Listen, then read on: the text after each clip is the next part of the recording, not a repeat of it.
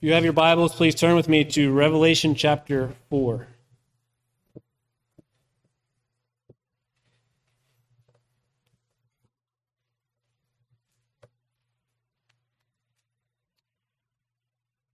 Revelation chapter 4. I will read the entire chapter. After these things I looked, and behold, a door standing open in heaven. And the first voice which I had heard, like the sound of a trumpet speaking with me, said, Come up here, and I will show you what must take place after these things. Immediately I was in the Spirit, and behold, a throne was standing in heaven, and one sitting on the throne. And he who was sitting was like a jasper stone and a sardius in appearance, and there was a rainbow around the throne, like an emerald in appearance. Around the throne were twenty four thrones, and upon the thrones I saw twenty four elders sitting, clothed in white garments and golden crowns on their heads. Out from the throne flashes out from the throne come flashes of lightning and sounds and peals of thunder. And there were seven lamps of fire burning before the throne, which are the seven spirits of God. And before the throne there was something like a sea of glass, like crystal, and in the center and around the throne four living creatures, full of eyes in front and behind. The first creature was like a lion, and the second creature like a calf, and the third creature had the face like that of a man, and the fourth creature was like a flying eagle. And the four living creatures, each one of them having six wings, are full of eyes around and within. And day and night they do not cease to say, Holy, holy, holy is the Lord God Almighty, the Almighty, who was, and who is, and who is to come. And when the living creatures give glory and honor and thanks to him who sits on the throne, to him who lives forever and ever, the 24 elders who will fall down before him who sits on the throne and will worship him who lives forever and ever and will, cat, and will cast their crowns before the throne saying, Worthy are you, our Lord and our God, to receive glory and honor and power. For you created all things, and because of your will they existed and were created. This is a powerful um, theme in a passage, and I hope with God's help to uh, walk through it this morning. You know, heaven in our day, heaven is a very popular topic. It, it's a theme of many songs and uh, books and, and even movies.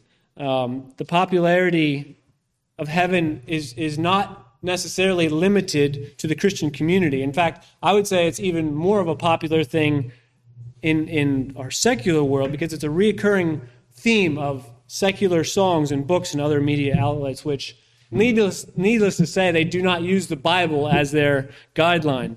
I remember hearing a song years ago about how wonderful life was and how it was basically this big party, and the repeated anthem was everybody wants to go to heaven, but nobody wants to go now right? So, so in other words, the, it, it, it, encapsulates this sentiment that the, the world is so good and what we are experiencing now cannot be any better. And so we want to live as long as we can, doing whatever we want to do, and then go to heaven, where God will escort our idol worshiping, self loving souls into heaven, because of course we all know that God is a loving God. So that idea, it can't be any further from Paul's perspective of this world and, and the world to come. He said, My desire is to depart and to be with Christ. Nothing here was so inviting to Paul that he would prefer to stay here rather than to go and be with Christ.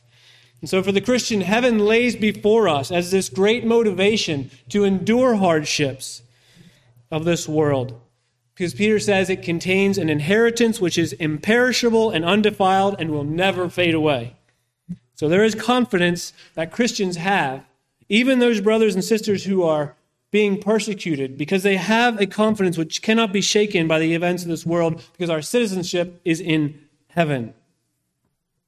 Jesus himself provides what is perhaps maybe the most precious promise for us as we consider and anticipate heaven. He said, If I go and prepare a place for you, I will come again and receive you to myself that where I am, there you, be, you may be also. And so, in stark contrast to the world's view of heaven, Jesus' promise is that one day we're going to be welcomed into heaven by Christ Himself. And that's what we long for as Christians, right? That's what the fulfillment of His promise, that moment when faith is turned to sight. So, while there are probably many books available today about supposedly heavenly visitations, I would be highly cautious and uh, moderately critical, to say the least, of those. I, I would submit to you and all of us that, that what we can say about heaven, what we need to know about heaven, can be said with confidence so long as we stay within the shorelines of Scripture, right? We have been given what we need to know. So, to be sure, I, I want us to recognize that the thought of heaven and meditation on the reality of heaven is a good thing. It can and should fill our hearts with wonder and worship when we think of the, of the glories that heaven contains and what we will enjoy when our Savior comes for us as he has promised. Henry Scougal said, It will be very effectual that we frequently raise our minds toward heaven and the joys that are at God, God's right hand. It would be very effectual for us to do those things. J.C. Ryle said, Now surely if we hope to dwell forever in that better country, even a heavenly one, we ought to seek all the knowledge we can get about it. Before we go to our eternal home, we should try to become acquainted with it. Because, brethren, the fact is that, that the world is so full of sorrow and pain, and we can hardly pass through a single day without being reminded that we're living in a world which is under a curse. And yet, that's why we have to re- we, we, we have to keep our minds focused on our inheritance. That's why we can rejoice at the thought of Christ's return when we are taken into His presence and we live in eternal, the eternal manifestation of His presence. So we, as of all people, as Sean was saying earlier, have reason to live with joyful anticipation because we know that this world is not our home. So today I want to look at Revelation chapter 4 and just get a glimpse of what heaven is really like and hopefully encourage our encourage us to set our hearts on heaven according to God's word as he has revealed it to us. Revelation 4 is a scene which is recorded by the apostle John as he was given a, a vision in his own words, he was in the Spirit when he saw these things, meaning he was given a vision of heaven that he might record what he saw for the saints who followed after him. And that's why we have such confidence in what we can know of heaven, because we have holy, inspired scripture by which we can know, at least in a small picture, of what is awaiting us. And I just want to give a qualifier, as some of you know, is just reading this chapter. Revelation is a glorious book, but it is also a highly symbolic book. Um, it, it requires a lot of careful thought and study. And, and chapter 4 is the beginning of, of this section, which contains some pictures of, of rainbows and living beings and elders on thrones and burning lamps and all. We need wisdom to interpret this. And I don't claim infallible wisdom by any means, but I do think that in this chapter we can follow along with John without getting too stuck in the overanalyzation of what these symbols are. Uh, I want to call our attention to the main point of this text and not get too bogged down. I also want to say that this text deals not so much with our eternal existence or our future in the surroundings on the new heaven, new earth, as much it is as, as it is focused on heaven's current events. John was given a vision of what was to take place in the future. This chapter is, is the description of what he saw at the beginning of his vision. This is what he saw when he opened the door and walked through it. And so I want to look at this chapter in three headings the scene of heaven, the citizens of heaven, and the songs of heaven. We'll go through it first to just look at the scene and then return to look more closely at those who occupy heaven before looking at the songs of heaven. So, the scene of heaven. What, what we're going to see in this chapter, uh, some of them, you might be tempted to think that they're not realities, but one thing that is abundantly clear is this we have before us a vision of reality. This, this, is, this is one of the things that, well, perhaps some things are veiled by symbols, but heaven is a real place. God inhabits eternity, but his manifest presence is displayed in heaven.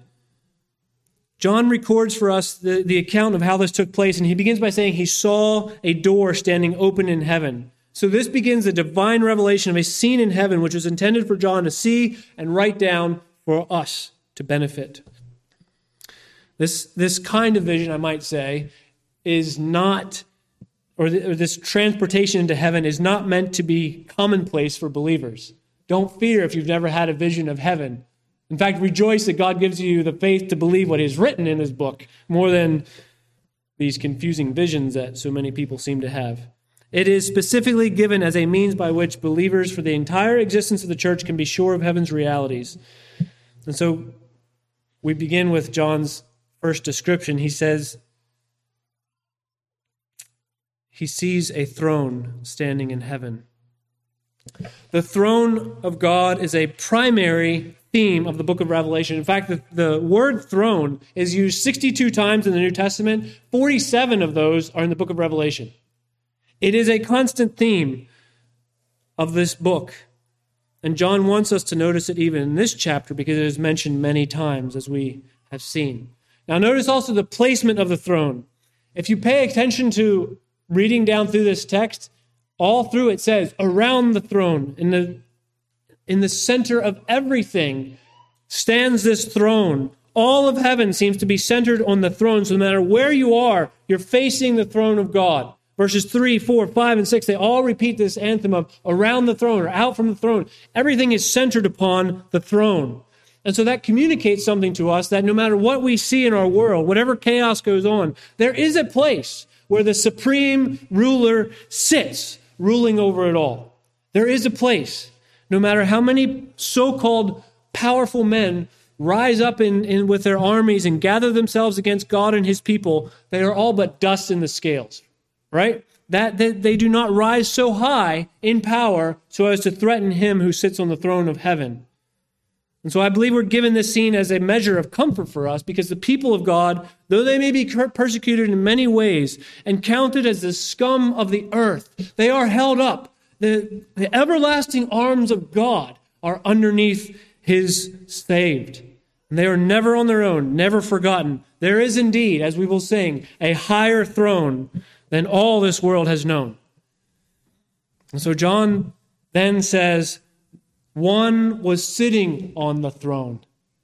He sees the throne and then he recognizes there is one sitting on the throne. And brethren, this is a great reminder to us that there is a living God sitting on the throne of heaven, even as we speak, ruling providentially over all of his creation. We are not deists who think we have some divine being that created us and just lets everything carry on in whatever manner we choose. We recognize and glory in the truth that God is a living God and sitting upon the throne, upholding and sustaining everything and everyone, including all of us who are borrowing oxygen from Him right now. That's the God we serve. And so, this reality I hope to communicate to us through this vision is that we serve and worship a living God. God or John did not arrive in heaven only to find glorious surroundings and beautiful things and no one home. He found the supreme being, God, the eternal one, sitting on the throne. Now, brethren, how easy is it for us to come to this house of worship and give so little attention to Him who, whom we are worshiping. We, we call that going through the motions. Jesus calls that hypocrisy. Brethren, we're drawing near to the Ancient of Days. We're singing the praise of the eternal and glorious God. We're worshiping the one who has adopted us. We're worshiping the same God whom heavenly beings cannot stop singing about. And so the reminder is this we are not here to perform rituals. Amen? We are here. We gather together this day and every Lord's day to worship God, the one true, eternal, center stage, throne occupying, ancient of days. That's whom we come to worship, and that is a privilege for us. And so John's attention is being pulled back and forth, but he, he recognizes then that there is a, a rainbow which is encircling the throne of God. Just, just for a, a moment, contemplate the overwhelming glory of the vision that John is seeing and try to imagine taking this all in and trying to write it down in such a way that other people would be able to comprehend it. I mean, he's seeing glory untold, beauty that is indescribable, and yet John is given the opportunity to behold it and the task to describe it. So, so here's a beautiful rainbow encircling the throne, which has an appearance of this emerald. And the question may be in your mind why a rainbow in heaven? And again, these are things which require us to have wisdom and, and interpretation. But I, I think if we remember back, the rainbow was given as a sign of God's covenant to man, a symbol of divine mercy that God would not destroy mankind again. It was a sign to Noah that the storm was past and rest was coming. It's as though every time we see a rainbow, even today, we should be reminded of God's mercy towards mankind through the person of Jesus Christ. So, conceivably, this could be a picture for us of the holiness of God and the grace of God meeting in one place as it did at Calvary. We have his holy throne standing in the center, but encircling the throne is the rainbow, a picture of his grace and his covenant with his people to save them and his willingness to save sinners. So perhaps this rainbow is displayed in heaven, even in heaven, to remind us of the covenant of grace whereby we have been redeemed by the blood of the Lamb. Because for all of us, our entire relationship with God is based solely upon His covenant with us and nothing in ourselves. And so perhaps this is just a visual reminder that that we were fallen creatures with the sentence of eternal judgment looming over us until God in his mercy gave us his covenant and sent his son to be our propitiation. Brothers and sisters, we will never outlive the reminder that we are saved by grace alone. We'll never outlive that. And so, as John takes this all in, his eyes pan out again where he sees 24 thrones, and upon them 24 elders sitting clothed in white garments and wearing golden crowns. I want to speak of these elders again under the next point, but just lay, notice the layout of heaven. These elders and thrones were around the throne of God. Yeah, there's, there's a certain amount of splendor and glory given to them. They're arrayed in fine clothing and wearing golden crowns, but they are not receiving any praise. They are focused upon God, giving Him the glory. And we see that in verse 10, they all fall down and worship Him. So after this, John's attention is once again jolted back to the throne where he sees flashes of lightning and sounds and, and peals of thunder pouring forth from this holy place. And one could only imagine the thoughts that John has going through his head at this moment. It's, it's, it's likely that he just wanted to, to fall down and worship. He wanted just time to take everything in, but, but he sees all of this. And just in this concise statement, he says, out from the throne, flashes of lightning and sounds and peals of thunder. Perhaps he is just so overtaken with fear by what he even sees.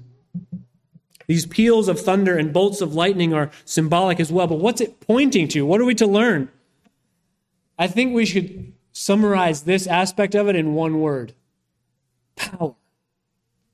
Power. Lest any one of us begins to feel as though we would deserve to be in this magnificent hall, grandeur, hall of grandeur.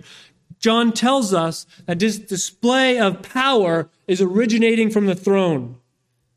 The throne of God is a place of terror because we recognize the unrivaled power of Him who occupies it. In 1 Samuel 2, we read this Those who contend with the Lord will all be shattered. Against them he will thunder in the heavens. Because even in the Old Testament, we see that Joseph's brothers were terrified to approach Joseph because they knew he had power to do as he wished. And, and Esther, she had she was terrified to approach the king because he had power to do as he pleased with her. How much more? Would mere men fear and tremble to approach the one who sits in the heavenly throne? Who can know the power of God? Job asked that question. He said, Behold, these are the outskirts of his ways, and how small a whisper do we hear of him. But the thunder of his power, who can understand? We don't know how powerful God is. No one can be in the presence of God and think lightly of it. You, you say, Oh, we're supposed to come boldly into the throne of grace. What of that? Yes. But when you recognize the reality of that throne and what it truly is, it's even more astounding that you and I would be welcomed into this holy place. We can only come before the throne of grace because we're confident in Christ's blood taking away our sin. No one, no one comes boldly before the throne of grace until they have knelt humbly before the cross of Christ. No one. Because the power of God is brought forth in such a way, if you were to read this in the next few chapters, you would say that God is going to destroy all who have sinned unless they are covered in the blood of Christ. And so while this throne gives us a measure of comfort, we should also retain a sense of fear. Who is this God? What majesty and power, what awe and reverence we must have for him. We know that God's throne is a place of justice and judgment. So John's attention is focused on the throne, but then he sees something else. He says there were seven lamps of fire burning before the throne. In case we wonder what this imagery is communicating, John so kindly interprets this for us. He says these represent, represent the seven spirits of God. Seven is a number of completion, of perfection, meaning this represents the full influence of the Holy Spirit. If you were just to look back at, at Revelation 1, verse 4, it says, John to the seven churches that are in Asia, grace to you and peace from him who is and who was and who is to come, and from the seven spirits who are before his throne. This is just an this is just a picture of the Holy Spirit and his full influence there before the throne. So here in this chapter we find the throne of God being the prominent feature, but we also see the the Holy Spirit before the throne. And If we were to keep reading in, in chapter 5, in verse 6, John says, I saw between the throne with the four living creatures and the elders a, a lamb standing as if slain, having seven horns and seven eyes, which are the seven spirits of God. We see the Lamb of God. And so what we're seeing is, is, is that we have before us this picture of the triune God being revealed. So you want to know what heaven is like? It's a place where, where the Holy Trinity is revealed to us in ways we cannot fathom. God the Father, given no specific description because no one has ever seen God.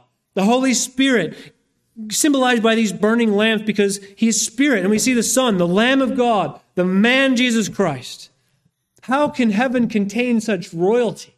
I mean, you think about the glory that is revealed here. And then and then John goes on and he's just running out of vocabulary. He's struggling now because in verse 6 he says, And before the throne there was something like a sea of glass, something like crystal.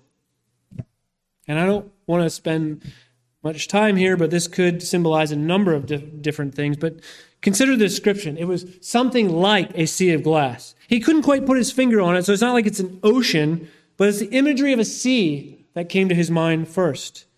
And he says it was like crystal.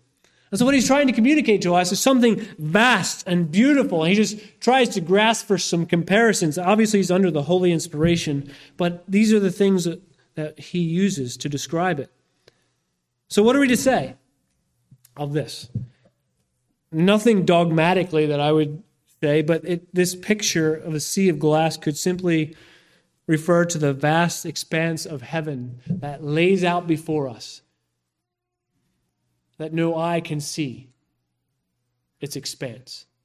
You go to the ocean and you see as far as you can see, and it goes considerably beyond that. Whatever John sees, he's communicating to us that it is both, both vast and beautiful.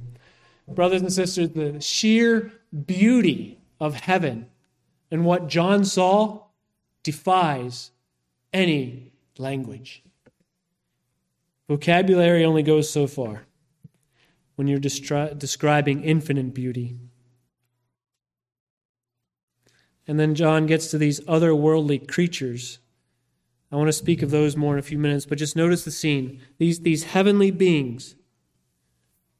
Notice that they're not just floating on clouds and playing harps, right?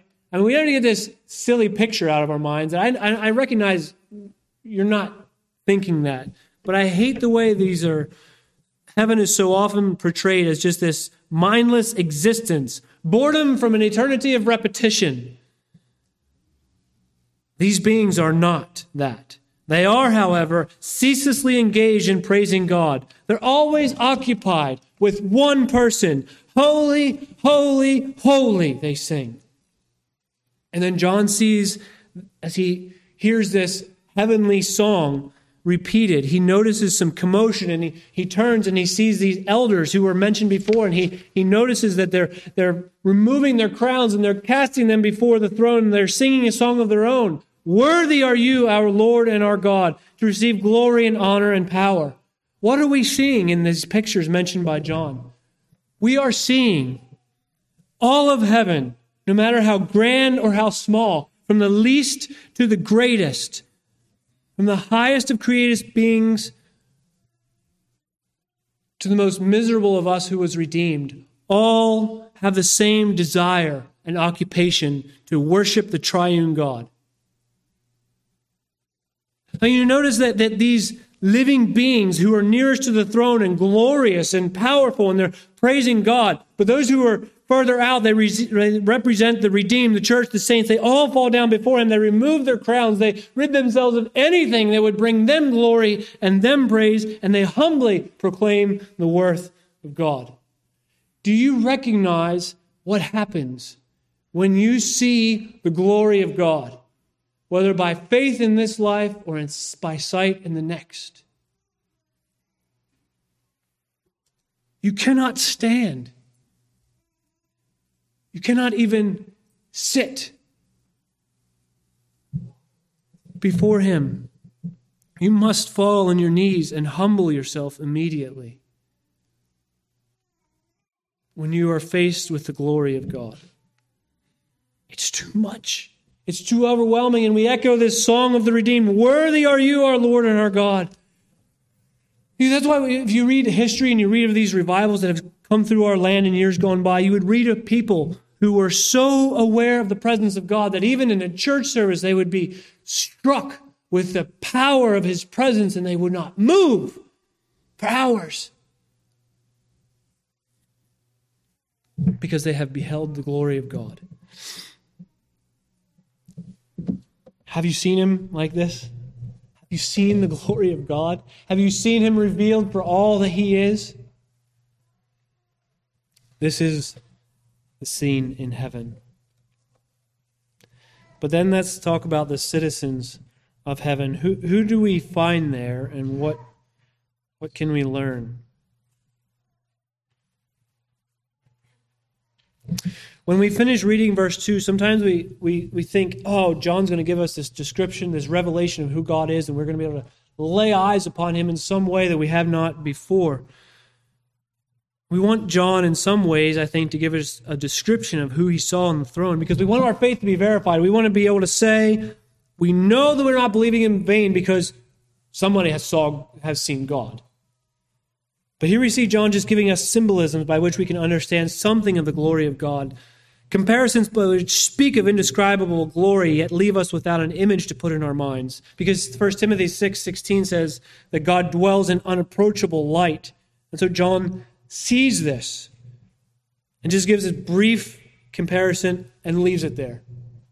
It's interesting that one commentator said, It is remarkable that John gives no description of him who sat on the throne. Neither do Isaiah or Ezekiel attempt to describe the appearance of deity, nor are there any imitations of that appearance given from which a picture or an image can be formed? We are, we are guarded from idolatry. And so we don't want to get too bogged down in our attempts to understand these various word pictures of precious stones and brilliant light that describe him who was on the throne.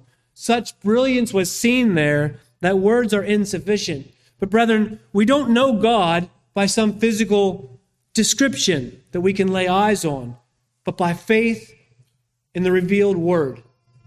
That's how we know God. And so, aside from John omitting specific details about God, I want to call your attention to something that I mentioned earlier. I, recognize we all come from a variety of backgrounds and we've all been influenced by our upbringings to a certain degree. But if you are one here this morning who has been taught to think that Christianity is a list of things to do, laws to follow, or a checklist to go through each week. You know, you read your Bible, you go to church, you don't do certain things that's, that are blatantly evil. If you do all these things, you're considered a good and normal Christian. Or if you think that, that church is what you do on Sundays because you should at least give God some measure of recognition for keeping you out of trouble and giving you a somewhat easy life if, if the songs and the prayers and the scripture readings and the sermon are all things to endure for the sake of appeasing your conscience, if church is a weekly ritual and nothing more, uh, we need to recognize, we, we need to make it clear that we have not gathered in this building to perform some kind of ritual that appeases our conscience or in some way appeases God. We gather on the Lord's day and every Lord's day for the express purpose of giving glory and honor and thanks to the one true and living God. That's the purpose. It's not to do a certain amount of things that make us feel better about ourselves. John didn't get to heaven and see that it's all a sham and there's no eternity and no God. There is one who occupies the throne. And we've gathered here together to worship because it's our heart's desire to do so. That's what our desire is to praise Him. When we open our mouths to declare His praise, we are participating in a heavenly anthem here on earth in this little church. We are joining angelic choirs, declaring the worth of our Maker. That's not a ritual, that's a privilege. Amen? It is a privilege beyond imagination. So I just ask you have you come with that in mind? Have we entertained the thought that our words, our songs, our prayers, they're not bound within this building? They all rise up into the very presence of God. So we want to sing these songs with the same joy and same zeal that we will in heaven when faith becomes sight.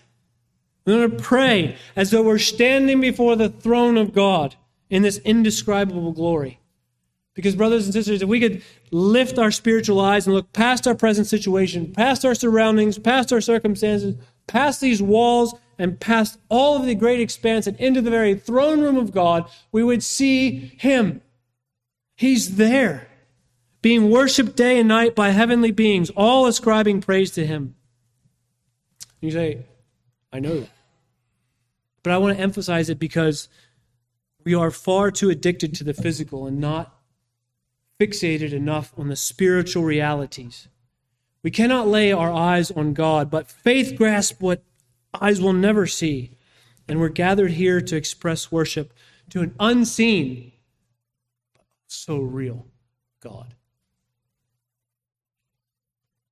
So the news flash is this this day is by far the best day of the week.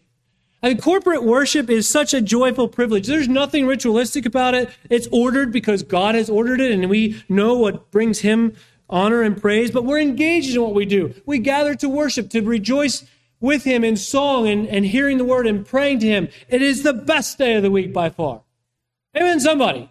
It is the best day. And so we are privileged to, to gather together in His name and thank and praise Him. By the way, I love coming here to church to worship with you guys. I'm in no way laying this on us as some kind of chastisement. I'm just saying. Anyway, so God on the throne, 24 elders. So the question then is who are these elders? Well, I think we can be certain it's not speaking of 24 versions of Chuck. These are not local elders within the church gathered around this celestial uh, church service, but these are representatives of the entire church of Christ throughout all the ages. And I say that you, there are different interpretations. I, I, say that with the backing of, of a number of, I think, faithful commentators, but also because of their description and the number of them.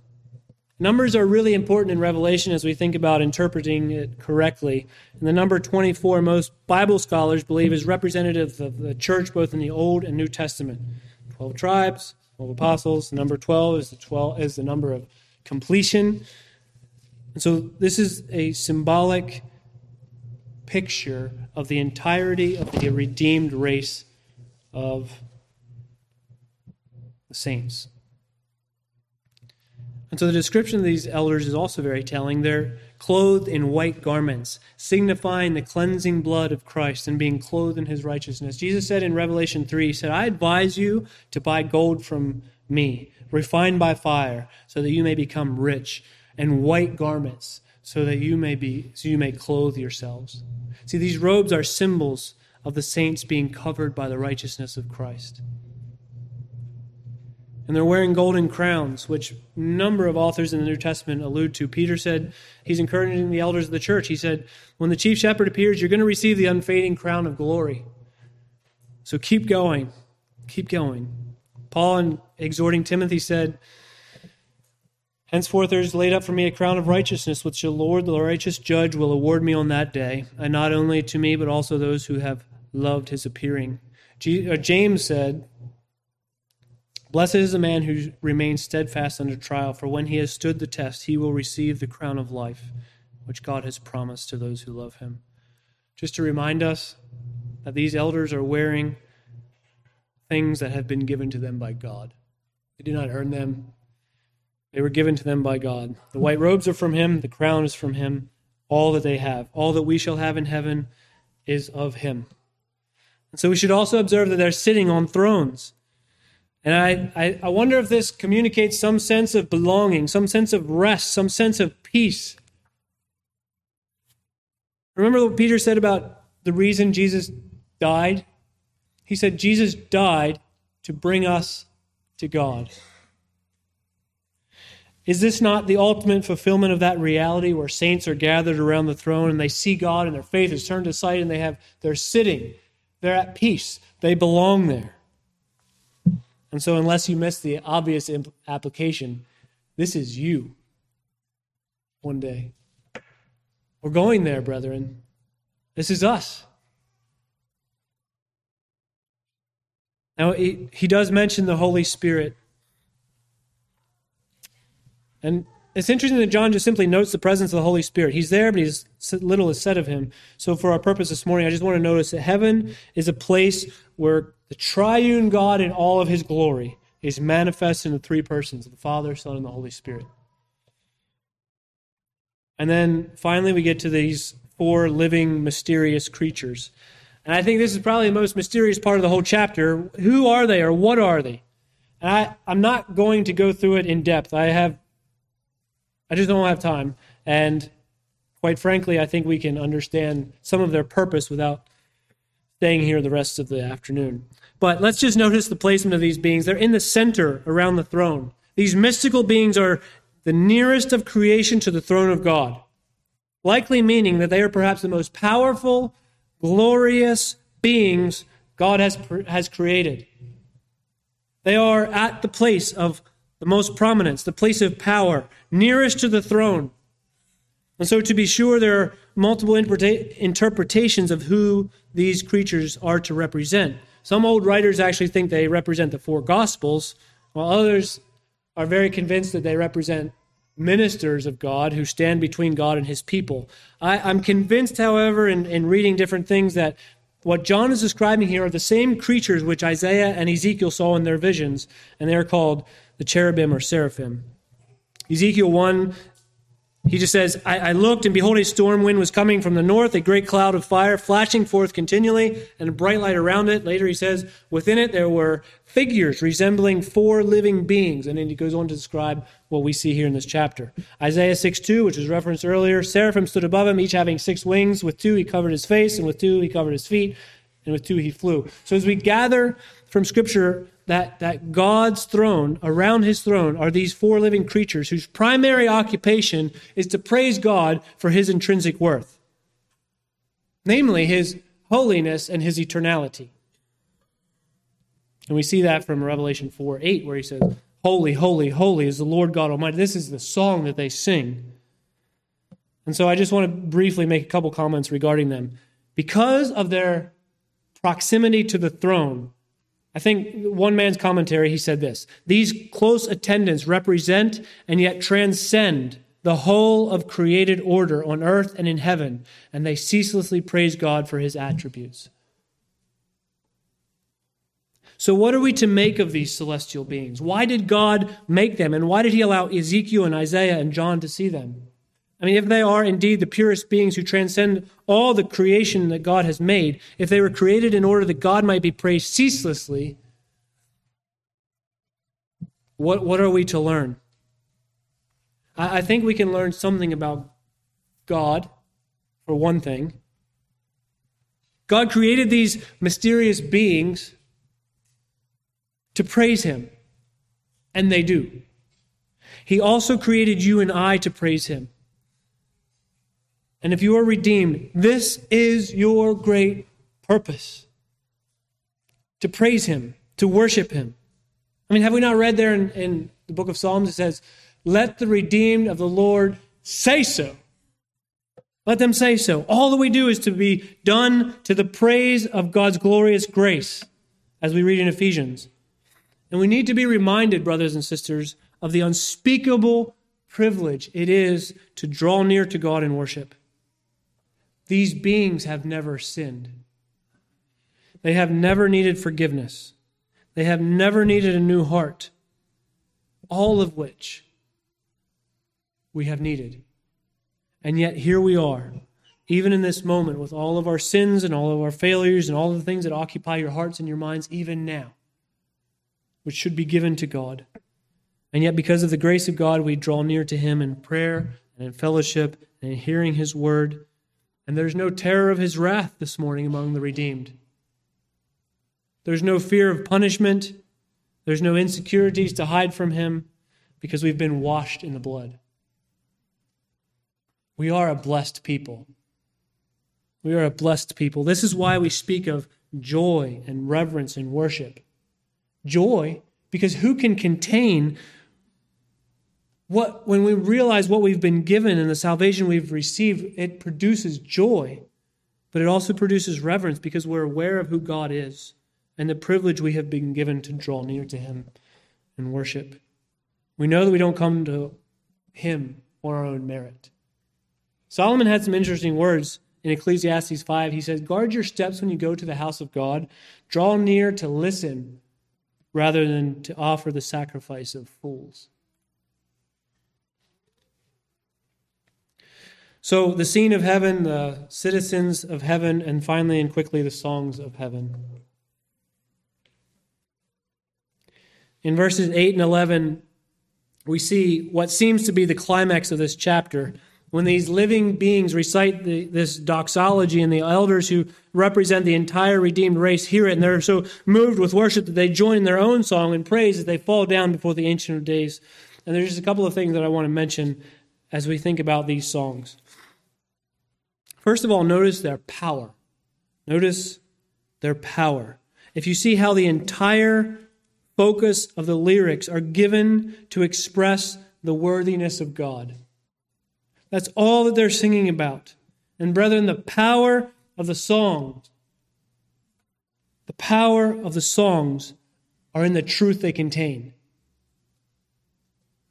We can sing a lot of frivolous things, and there's no power in that. But you begin to sing about the truths of God, and you recognize there's that, that's why it is such a powerful avenue of worship to set the truths of Scripture to music, and we sing them to God. But then also notice the primacy of the songs of this heavenly worship service. A primary occupation is heaven, in, in heaven is to praise the name of God everlastingly. This isn't intermittent praise, but everlasting praise. This doxology continues day and night, year after year, generation after generation, because you and I get sleepy and tired. We get a little bored after about two songs, right? And then we're off to something else. But the praise of God, while you work and while you sleep and while you eat and while you do all these things, it is being proclaimed and it is never exhausted eternally. And so maybe the question arises in your mind, like it does in mine how can someone sing a song that's never ending about the same person, right? Because we get You get weary, we get tired, I'm done with singing now, and we go on to something else. But now I, I'm not I'm not suggesting that we're going to live out our eternity on our knees and only recite God's attributes, but we re- need to recognize that heaven is an unfolding of greater and greater comprehensions of the infinite God. So put away with God's help any thoughts about boredom in heaven. No one's going to be bored there. No one's going to be bored with God because the holiness and infinity of God assure us that we will never exhaust his glory. It's as though in our day, we have, with the help of the Holy Spirit and the revealed Word of God, we have beheld a, a, candle of glory flickering. But the essence of who God is in Himself is brighter than a thousand suns, and we will never exhaust it. So the, the, the power and the primacy, and then the purpose of the songs. We see there in verse 11 Worthy are you, our Lord and our God, to receive glory and honor and power, for you have created all things and because of your will they existed. Brothers and sisters, you and I were created to ascribe worth to God. That's why you were created. We read in Isaiah 43, he says, Bring my sons from afar and my daughters from the ends of the earth. Everyone who is called by my name and whom I have created for my glory, whom I have formed, even, even whom I have made. You were made for this. You were made to bring him glory, to praise his name, to worship him in all that we do. And so part of worship is extolling God for who he is and what he has done. Authentic worship has to flow from our hearts, not just our tongues. But I mean, we recognize that worship is far more than just singing. It involves all that we knew, all that we do. But to sing God's praise is a beautiful honor for us. In Psalms 33 1, we read, Sing for joy in the Lord, O you his righteous ones. Praise is becoming to the upright. So there's not going to be any mumbling in heaven. So when we sing, when we open our mouths to sing, let's do so as we have been doing in a way that would convince people we actually believe what we're singing about. Right? We want to praise the Lord as he has called us to. So we have to think what a worship service is going to be. One that we're going to have new bodies so we never grow weary, new eyes to behold God's glory so we don't faint, new tongues to sing of the highest praise, newest songs, new minds to comprehend things that we have never thought of about God. So this is the scene unfolding in heaven where Sin does not stain a single thought or word or motivation of those who occupy heaven's courts. The worship of God is pure. It's not mixed with even a hint of selfishness or an inkling of pride. This is a picture of joyful and holy worship. I mean, just think the manifest presence of God all around us, holy angels beside us, the enemy of Christ beneath us, all of the sin we once, once fought, expelled from us, and all of eternity before us. That's the worship service. That's a glimpse of heaven that is awaiting us. And it's good for us to meditate on these glories of our eternal home because it can strengthen weak people. It can embolden timid people and it can it can bring joy to sorrowful people when we think about the realities of heaven.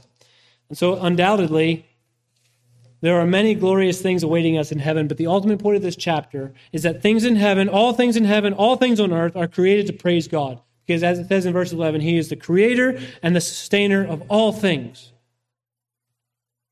You were made for Him. You were made for Him. And while we know little of the celestial worship service that is awaiting us, when we gather as a body and we sing and we pray and we preach and we read. We do all to the glory of God and we do it with an eye towards eternity. Now, there's one more thing I want to do, and it's a question for us to consider.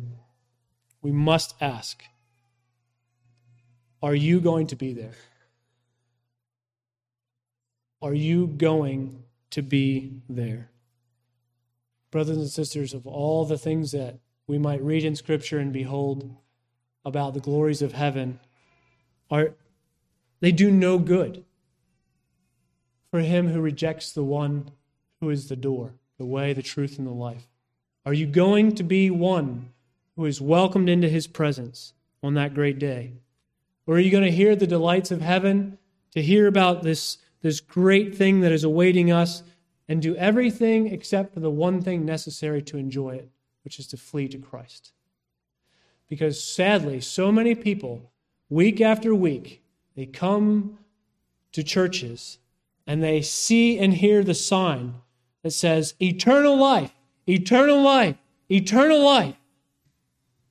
And they walk out the door and reject it. And so, who are you worshiping this morning? Who are you worshiping? Perhaps you're like the rich young ruler and say, I've kept all the law, I've done all the things necessary, I, I, I've done everything I should do. And so the bad news about that is no person in history has been saved by keeping the law. The law is only good for bringing us to Christ. But the good news is that we are justified as a free gift by his grace, which is through the redemption in Christ. And as Mark began the service with this verse, I will close with it. Jesus says, Come. Come. Come to me, all you who are weary and heavy laden with this law that you think you can accomplish. Come to me, and I will give you rest. And when you do that, you're going to find, as Peter said, you have a glorious inheritance awaiting you. Amen? Let's pray together.